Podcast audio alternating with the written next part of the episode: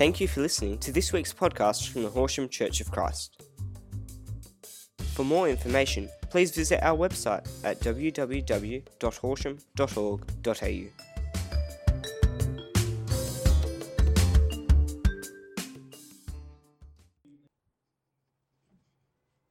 Well, hello again. Simon didn't tell me I was going to be up earlier, so it's always uh, interesting when such things are thrown on you, but that's okay. We're a family and uh, we're here and we can support each other, so it's good to be supported by you. Uh, this morning, I want to start by talking about dancing. Now, dancing is something which sometimes fills me with a little bit of worry. Um, I, am not the best dancer, but um, that's okay because we're not all, you know, the best dancers, um, and we don't all like it necessarily. But I can promise you, I'm not about to start get you all up and dancing. So you can be, you know, just put your mind at ease about that. Um, I know I do some quirky things sometimes, but not quite that far. Um, I, a couple of weeks ago, I was listening to the radio and heard an interview about dance, and I was like, you know, tune the ear because it's uh, it was interesting because it was talking about how that we all have dance within us. Um, that uh, particularly babies are just naturally move. Now, some of you have got little ones, and I'm sure you've seen little ones that when there's a bit of a tune going, they can really get their little groove going. Um, and it's really quite amusing often to watch them. Um, I've been involved in mainly music, uh, not this year, but previously for many, many years. And watching little ones dancing at mainly music is one of those treasures that uh, it's really lovely. Um, but I just have to confess that also, when you're particularly leading up the front, because you get to see everybody dancing, it's not just the kids I enjoy watching.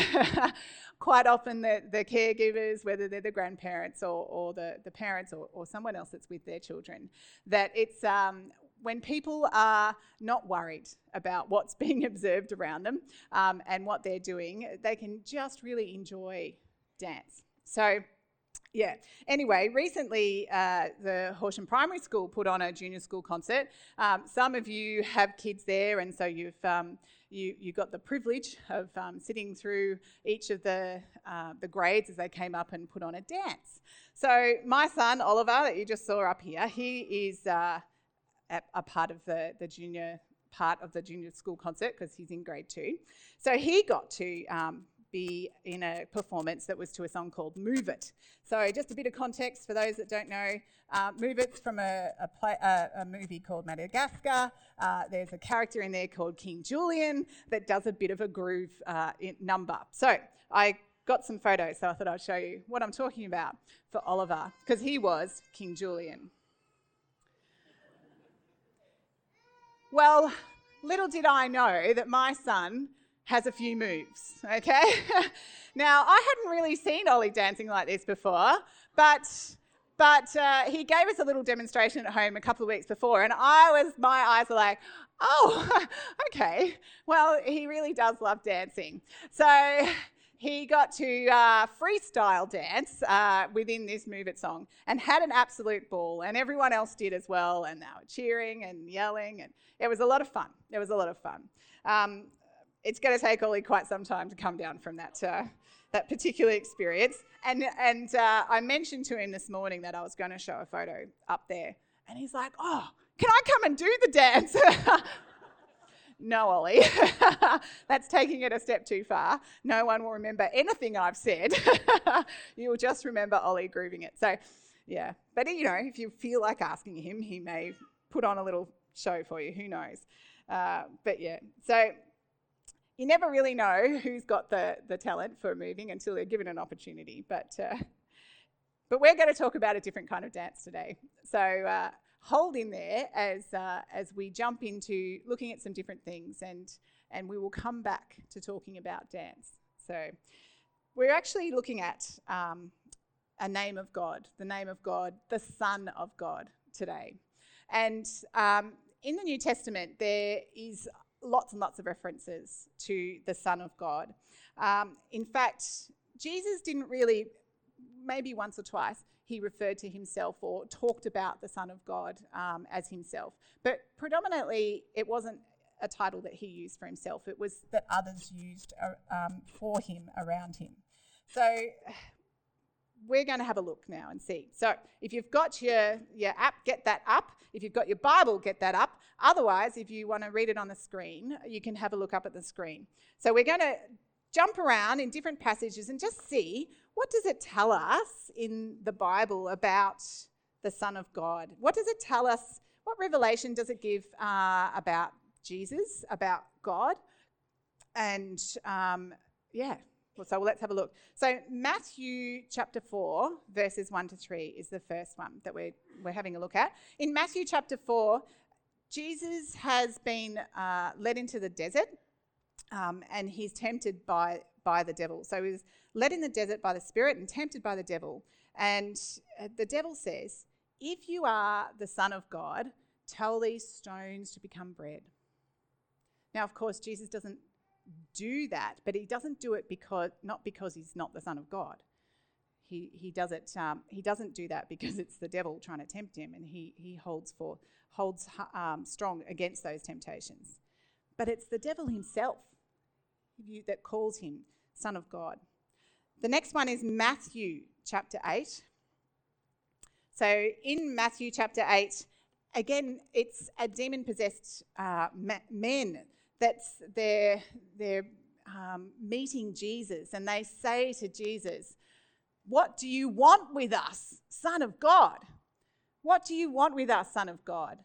So, you know, it's, it's quite um, clear that he uh, is referred to as Son of God for, from those two ones. Let's, let's keep going. The next one is Matthew 14, verse 32 to 33. So in this one, you've got Jesus coming out on the water towards the boat where the disciples are. And he's walking on the water to them. And then Peter's like, oh, you know, so excited that Peter gets. And he kind of jumps in and, oh, Jesus. And then he falls. And then he, anyway, eventually, get they all get into the boat together. And they say, truly, you are the Son of God. Truly, you are the Son of God. So the disciples are starting to ting, ting, ting, work out what's going on here with this, this man, this Jesus. Let's have a look at another one. This one's in Luke chapter 1, verse 35. So this is right, we right, rewind a little back to before Jesus was born. And an angel is talking to Mary that she's going to conceive with the Holy Spirit, and the Holy One will be, be born called the Son of God. The Son of God. Do you know this concept of Son of God is used heaps by Paul when he's writing all his letters to all the early churches. And um, there's one here in Galatians, Galatians chapter 2, verse 20. And Paul said, I've been crucified with Christ and no longer live, but Christ lives in me. The life I now live in the body, I live by faith in the Son of God, who loved me and gave himself for me. So there's lots and lots of different ones. we have got one more we're having a look at, and that is uh, at the moment Mark chapter 15, verse 33 to 39. So this particular one is when Jesus is up on the cross. He's been crucified on the cross, and we're going to pick up from verse 33. At noon, darkness came over the whole land until three in the afternoon. And at three in the afternoon, Jesus cried out in a loud voice. Eloi, Eloi, lama sabachthani, which means, My God, my God, why have you forsaken me? When some of those standing near heard this, they said, Listen, he's calling Elijah. Someone ran, filled a sponge with, filled a sponge with wine vinegar, put it on staff, and offered it to Jesus to drink. Now leave him alone. Let's see if Elijah comes down to take him. He said, to take him down. With a loud cry, Jesus breathed his last. The curtain of the temple was torn in two from top to bottom, bottom. And when the centurion who stood there in front of Jesus saw how he died, he said, Surely this man was the Son of God. So the centurion, the guard who was on duty, saw how Jesus died. He knew straight away that this man was the Son of God. He identified the truth that he was human, yes, And Damien spoke last week about Son of Man, very human, very human, human emotions, human. And that also he is the Son of God. The sacred was right there in his presence, suffering as a human. Last week, I'm sure a number of you got to go to Carols by Candlelight, and the weather held off. Whew, yeah, that was really good. In fact, it was just a fantastic night. There was lots of different performances and carols to join in with, and yeah, it was just a really good night. The favourite one for me, and probably for my family because we've been singing it all week, um, but that's okay because it's a, a lovely song and a really important song the favourite one for me was from the four men that sang, the young men um, that sang together. First of all, you know, just fantastic harmonies, shall I say, um, and the words, just really good. They sang "Mary, Did You Know" by the Pentatonix. The Pentatonix have just managed to put together some words in a tune that just resonates, and um, and I just wanted to. Uh, no, I'm not singing it. So you don't get dance and you don't get song this morning, sorry. Um, we're not singing it, but I did want to read to you these words. So just put them up on the screen. Sorry they're a bit small, but I wanted to kind of get them all there. Mary, did you know that your baby boy would one day walk on water? Mary, did you know that your baby boy would save our sons and daughters? Did you know that your baby boy has come to make you new. This child that you've delivered will soon deliver you. Mary, did you know that your baby boy is Lord of all creation? Mary, did you know that your baby boy would one day rule the nations? Did you know that your baby boy is heaven's perfect lamb? That sleeping child you're holding is the great I am. Great I am. Just such an amazing concept that this baby boy, this human being, is also the great I am. You may remember that Simon first mentioned the I am. I am who I am, says God in Exodus. I am who I am. And I am is a title for God. It's a title for God.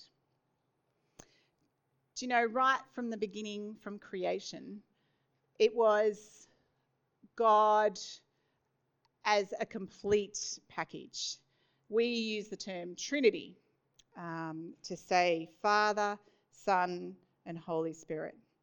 Right from the beginning, in Genesis 1:27, in the message translation, it said, God spoke, let us make human beings in our image, make them reflecting our nature. So right from the beginning, there was it wasn't just a single entity, it was three in one three in one. And we're going to just explore that a little bit more.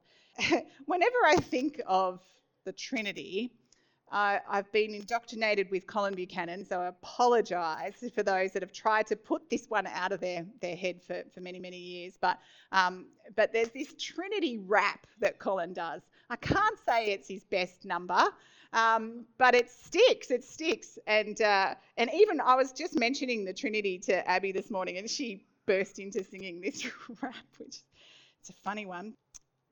I think Colin was wrestling with how do I, you know, he really wants to have this this concept, this really important thing. But how do you communicate this, particularly to kids, when, hey, well, let's be honest, you know, as adults, we can't really get our minds around it. Anyway, what what he says, he says um, that when you when you consider the three, your mind is drawn to the one. And when you consider the one, your mind is drawn to the three. For me, that helps. That helps. So I thought I'd just throw it out there. If it helps you, great. Because it's Father, Son, Holy Spirit, all one one God. So, how does God relate uh, within that three? And how do we relate to the three? Or do we relate to the one? Uh, we're talking about Son of God. And so my head naturally goes to the three. You start with one and you're drawn to the three because I can't separate Son of God from, you know, being Jesus, Father, Holy Spirit, that are all God. So uh, I had to go that way, so you're all coming with me. so I've shown um, a particular particular painting to you before early last year, but it helps me understand. So I'm sharing it with you again with a bit of a different a different angle. So this particular painting um, is from 15th century uh, Russian art, and it has Father, Son, and Holy Spirit. So they're all sitting around a table, and there's an empty side um, on the side that we're looking at. So there's a lot of, when you really have a look at this painting, there's a lot of interaction that's happening between Father, Son, and Holy Spirit. It, they're equal, equal, and there's it's not closed. It's very much an open table. So this is this. I found this in a book um, by a guy called Richard Rohr, and it's called The Divine Dance. There's that word again, dance. Um, so he notes that um, there's a little square on the, the front of the table that you may be able to see in that painting. And he's done some research in that and says that there's actually remnants of glue on the painting of where there used to be a mirror stuck um, on that, that square. And so when you would look at this painting, you would see Father, Son, Holy Spirit, and yourself. So this painting is an invitation. It's an invitation to relationship. We are invited into the sacred. So we have Jesus, who human, yes, but Son of God, yes. It's not an either or, it's a both. And as Son of God and Father, Holy Spirit, they're, they're available. It's open arms. It's a relationship that's not closed between the three of them. It's a relationship that's open to every single person here. The relationship that Father, Son, and Holy Spirit have is love. It's the best kind of love ever. And um, it's the kind of love that, um, because God has love for us, the reason He has that love for us is because He is. He is love. He is love. Father, Son, Holy Spirit are love. And it's the that very essence of who God is as love that pours out the invitation Father, Son, Holy Spirit, invitation to you is love. You know, part of the overflow, part of this love overflow is our world, is creation, is us as part of that creation. God's love, I just, I don't know, for me, I kind of see an oozing. I just see a, you know, a, just a continue overflow, overflow of love in just so many different ways that God expresses that love. And when I say God, Father, Son, Holy Spirit expresses that love. So, as I said, creation. So, for me, I wanted to put up a couple of images. Now, these are just ones I've chosen, but for you, when you think of creation, you will have your own idea of the thing that you see in creation that you just makes you smile that just makes you think, why, why, they're so amazing. Like, how did God create that? And sometimes, why did He create that except just because I love to look at it? So, whether it's flowers or even like the pebbles on the beach, you know, like you got to go to certain spots to get pebbles on the beach, but it's just amazing the the the difference in the pebbles as you pick them up and look at them and just see how the, they've been tossed around in the ocean and yet they come out and they're just so beautiful. Well, maybe that's my perspective. You might have something else that you look at that thinks so beautiful, but it's those kind of things that just just speak God's love to me. And you're probably thinking of what it is that speaks God's love to you. Or it might be if you're going through a rainforest and there's a fern and, you know, just how it unravels and just each of the individual fronds and the, the way that it happens. And it's just, just perfection. It's just beautiful. Sometimes things are not beautiful. And that's because we live in a sinful world. So, unfortunately, we don't always see things in the perfection that God wants us to live in and be in and be experiencing God's love. Part of part of the, that expression of love that God has for us is that He has uh, given us the opportunity of spending eternity with Him. Now, when I was small, I don't know what your image is, but when I was younger and people started talking about eternal life, eternity, heaven, uh, in my head would pop this um, this city up on the cloud, and it was all gold, and there were no trees. I don't know why, but that's that's my image. No trees, no animals, no no flowers, just really stark um, um, stone that was gold and and little um, buildings everywhere. that was mine. That was my image. I'm not sure what it was that you used to think of what heaven is, and whether that's changed for you as you've got older um, to think, well, what is heaven? What is heaven now? I'm still working that out, to be honest, and that's okay.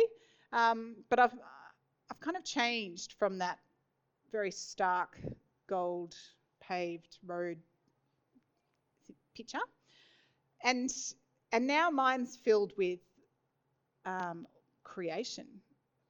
So mine has like my I believe that there will be waterfalls and trees and flowers and just all the good things that God creates for us. That it's it's it's, it's going to be a place that is perfect, yes, but a lot of that perfection is already here. And for me, I start seeing heaven now. I believe that heaven's kind of started. Yeah, it's not perfect, but it, but it's kind of already started. So when we have that wonderful moment watching a baby start to take their first steps, just in a conversation with someone else, or when we're out on a walk somewhere, when we see something and we just, it just fills us with that overflowing sense of love. I think that's part of heaven now. But I know we all have different ideas about that, and it's okay. It's okay to have different ideas. Don't don't be alarmed if you're like, that's that's not what I think. But I do want you to understand that the opportunity for relationship, the opportunity for experiencing uh, the sacred now is very, very real and is available to every single person to be able to experience God's love, for it to be transforming in us now. It's right there and it's and it's very, very real. You know, there's there is pain, there is sorrow, sadness, brokenness. There are things that I I can't do that I want to be able to do the here and now. There's sickness that comes. There's there's things that happen that are just not going to be part of the eternal picture but they are a part of us now. But God has already overcome it. He has overcome it through his Son, through the Son of God. He's already here. He's already wanting us to enjoy all of that love, all of that pleasure. It's Father, Son, and Holy Spirit with their arms open wide inviting you to a dance, inviting you to join in their divine dance, their eternal dance. It's a dance that is one of love, it's an overflowing love that is coming out, and nobody's watching, so it's just you, Father, Son, and Holy Spirit, just in perfect harmony with each other and enjoying the divine dance being able to move into places that they can take you, to dance in those places, to have joy You can't dance without joy. You, you have joy flowing through you from Father, Son, Holy Spirit, because that's who He that's who He is. And that's who He's created us to be. So, as we are filled with that joy and we are in dance with Father, Son, Holy Spirit, it's natural that that then overflows to others who are observing us. Now, sometimes it's a little freaky to think someone's watching you dancing, isn't it? But this is okay because this is the divine dance. This is the divine dance. This is a dance of joy and love that as we participate with Father, Son, Holy Spirit, that we are able to ooze that joy and love out to others and invite all into the divine dance. So it's because of that relationship that we can step into that place.